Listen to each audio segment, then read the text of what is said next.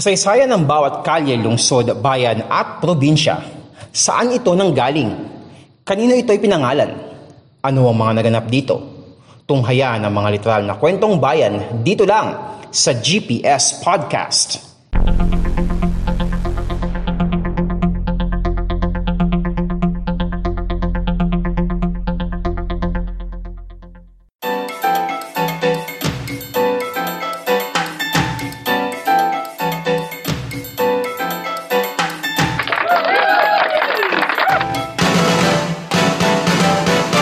is up mga kapodcast?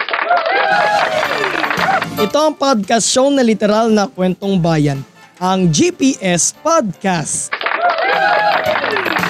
Nandito na tayo sa ikalawang bahagi ng ating Japan series dito sa GPS Podcast na may pinamagatang Japan Japan dito sa aming bayan. Sa mga hindi pa po nag-subscribe or sa mga ngayon pa lang po nag-subscribe sa ating YouTube channel na Podcast ni Mans and sa mga ngayon lang po nag-follow sa ating Spotify sa na GPS Podcast, ang ating unang episode po dito sa Japan series natin, pinag-usapan po natin ang lungsod ng Tokyo, ang kabisera ng bansang Japan and also pinag-usapan din po natin doon sa episode na yun yung Barangay Mintal bilang Little Tokyo ng Pilipinas. Yun ang tawag sa kanya before uh, World War II. And then ngayon, ang susunod na destination natin ngayon mga kapodcast ay sa lungsod naman ng Kyoto. Tinaguri ang ancient capital of Japan ang Kyoto dahil sa dami ng mga historical landmarks at mga templong mabibisita doon. Matatagpuan ng lungsod na ito 365 kilometers at nasa tatlong oras ang biyahe sakay ng tren mula sa Tokyo. Usually ang tren na yan yung mga, ano, eh, yung mga bullet train, napakabilis nun. Dahil dito nanuluyan no ng emperador, itong nagsilbing kabisera ng Japan mula 794 AD hanggang sa malipat ang kabisera ng bansa sa Tokyo noong 1868. Bukod pa sa mga bakas ng kasaysayan, kilala rin ang Kyoto dahil sa ganda ng kanilang tanawin na makikita din sa ating destinasyon ngayon na dinarayo ng maraming turista dahil sa payapang ambience at katahimikan nito. Saan kaya ito at ano namang mga lugar dito sa Pilipinas ang may kukumpara natin dito?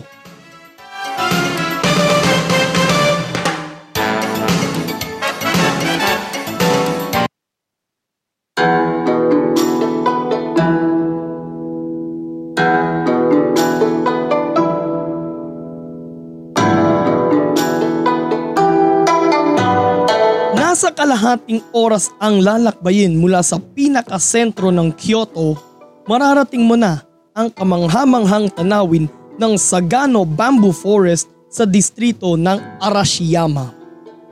Malapit ito sa Tenryuji Temple na isa sa makasaysayang templo sa Kyoto at kabilang sa World Heritage Sites ng UNESCO. Matatagpuan sa loob ng Tenryuji Temple ang Nonomiya Shrine, isang Shinto shrine kung saan dinadala ang mga kababaihan para linisin ang kanilang mga sarili para sa pagiging para sila ay maging ganap na kung tawagin ay Miko or sa Ingles ang tawag ay Shrine Maiden. Sa lawak na 16 square kilometers, mga tortoise shell bamboo o kung tawagin sa Japanese ay moso ang nakatanim dito. Karaniwang makikita ang ganong uri ng kawayan sa China at Taiwan at may mga tumubo rin na ganong uri ng kawayan na makikita naman mula sa katimugang bahagi ng Hokkaido hanggang Kagoshima. Kaya naman akma ang mga kawayang ito sa klima ng rehiyon ng Kansai kung saan kabilang ang Kyoto na may katamtamang klima. Wala na ngang entrance fee, very peaceful and instagrammable ang dating ng Sagano Bamboo Forest. At dahil din sa nakaka-relax na tunog ng mga kawayan at ng mismong kapaligiran, isinama ang bamboo forest na ito sa 100 Soundscapes of Japan ng Japanese Ministry of Environment.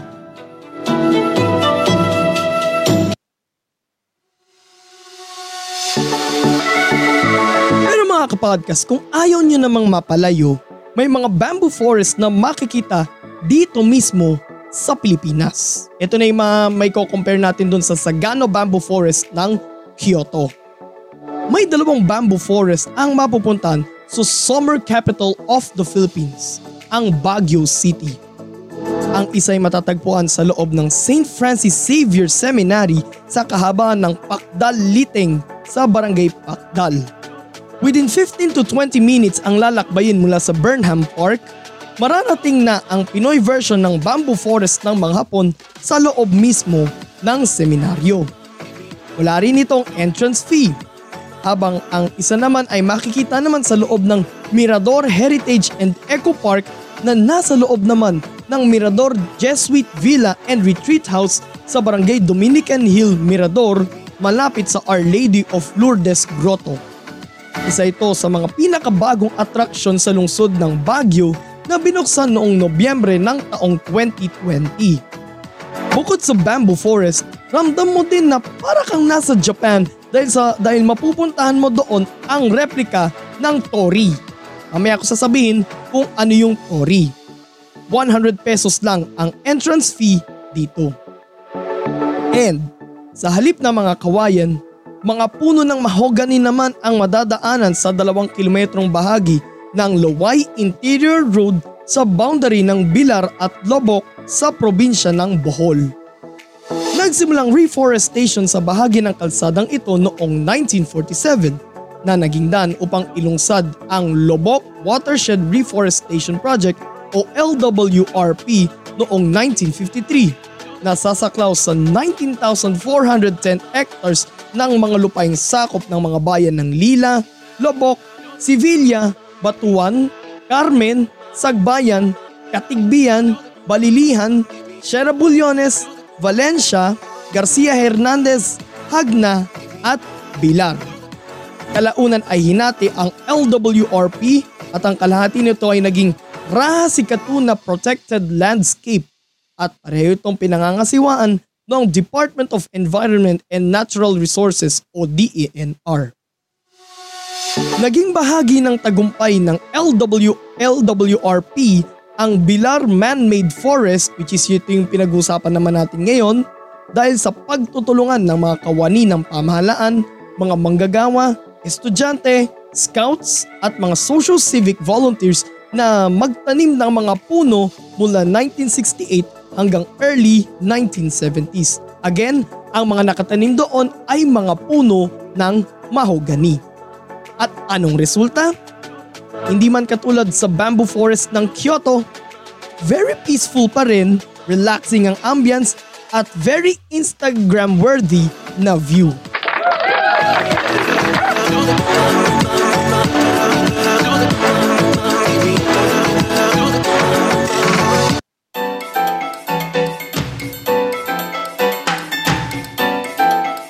Okay mga kapodcast, pag-usapan naman natin ano yung sinasabi kong Tori, T-O-R-I-I.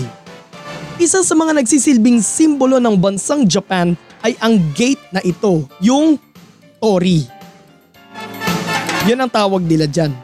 Sa, reli- sa relihiyong Shintoism, ang Tori ang nagsisilbing hangganan sa pagitan ng sekular na mundo at espiritual na mundo. Ang mga tori ay karaniwang gawa sa kahoy o sa bato pero sa kasalukuyan may mga tori na gawa naman sa konkreto o sa bakal. Karaniwang kulay pula ang mga tori sapagkat sumisimbolo ito sa apoy at araw at itinuturing nila ito bilang kulay ng kanilang buhay. Ayon din sa paniniwala ng mga Hapon, ang pula ay may kapangyarihang magtaboy ng mga masasamang espiritu, maglayo mula sa kapamakan at alisin ang kamalasan. Then mga kapodcast, pag sinabi palang Shintoism, ito ang pangunahing religion sa Japan kung saan ang kanilang mga Diyos o sa lengguwahe nila ang tawag ay kami ay nananahan sa mga kapaligiran. Naniniwala rin sila sa kanilang Diyosa ng araw na si Amaterasu o Mikami at sinasamba rin nila ang mga namayapa nilang kaanak at ninuno. Going back sa Tori, ilan sa mga kilala at dinarayong Tori sa Japan ay ang Itsukushima Shrine na matatagpuan sa isla ng Itsukushima sa Hiroshima, ang Fushimi Inari Taisha, ito naman ay matatagpuan sa Kyoto, at ang Takayama Inari Shrine na matatagpuan naman sa lungsod ng Chugaru sa Aomori Prefecture. At kung saan matatanaw mula doon ang mga view ng Sea of Japan, Mount Iwakiyama at Lake at Lake Jusanko. So mga kapodcast, yan ang Tori. And para naman sa huling bahagi ng ating Japan Japan dito sa aming bayan, dalawang bulkan. Hindi lang isa, hindi lang dalawa, ay mali, hindi lang isa kundi dalawang bulkan pala, sorry. So dalawang bulkan ang itinuturing ngayon na Sisterhood of Fire and Ice. Siyempre, isang bulkan sa Japan at isang bulkan rin dito sa Pilipinas. Pero pareho sila mga pamoso pero ano kaya mga bulkan ang i-feature natin sa next episode? Yan naman ang ating pag-uusapan sa huling bahagi ng ating serye ng Japan Japan dito sa aming bayan. More episodes coming your way so please follow us on our social media accounts Facebook, Instagram, and TikTok, Podcast Simans. And don't forget to subscribe to our YouTube channel, Podcast Simans. And don't forget to click the notification bell button. And follow us on our social media. Eh, nabanggit ko na pala. And mapapakinggan nyo po ng libre ang GPS Podcast sa Spotify, Pocket Cast, Google Podcast, Red Circle, Apple Podcast at sa Podvine. Ito po si Mans at ito ang podcast show na literal na kwentong bayan, ang GPS Podcast. God bless everyone. God bless the Philippines. Purihin po ang Panginoon. Damaragat ako sa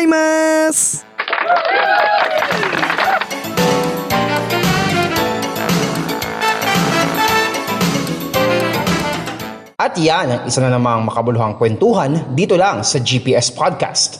Walang chismisan, kwentuhan lang.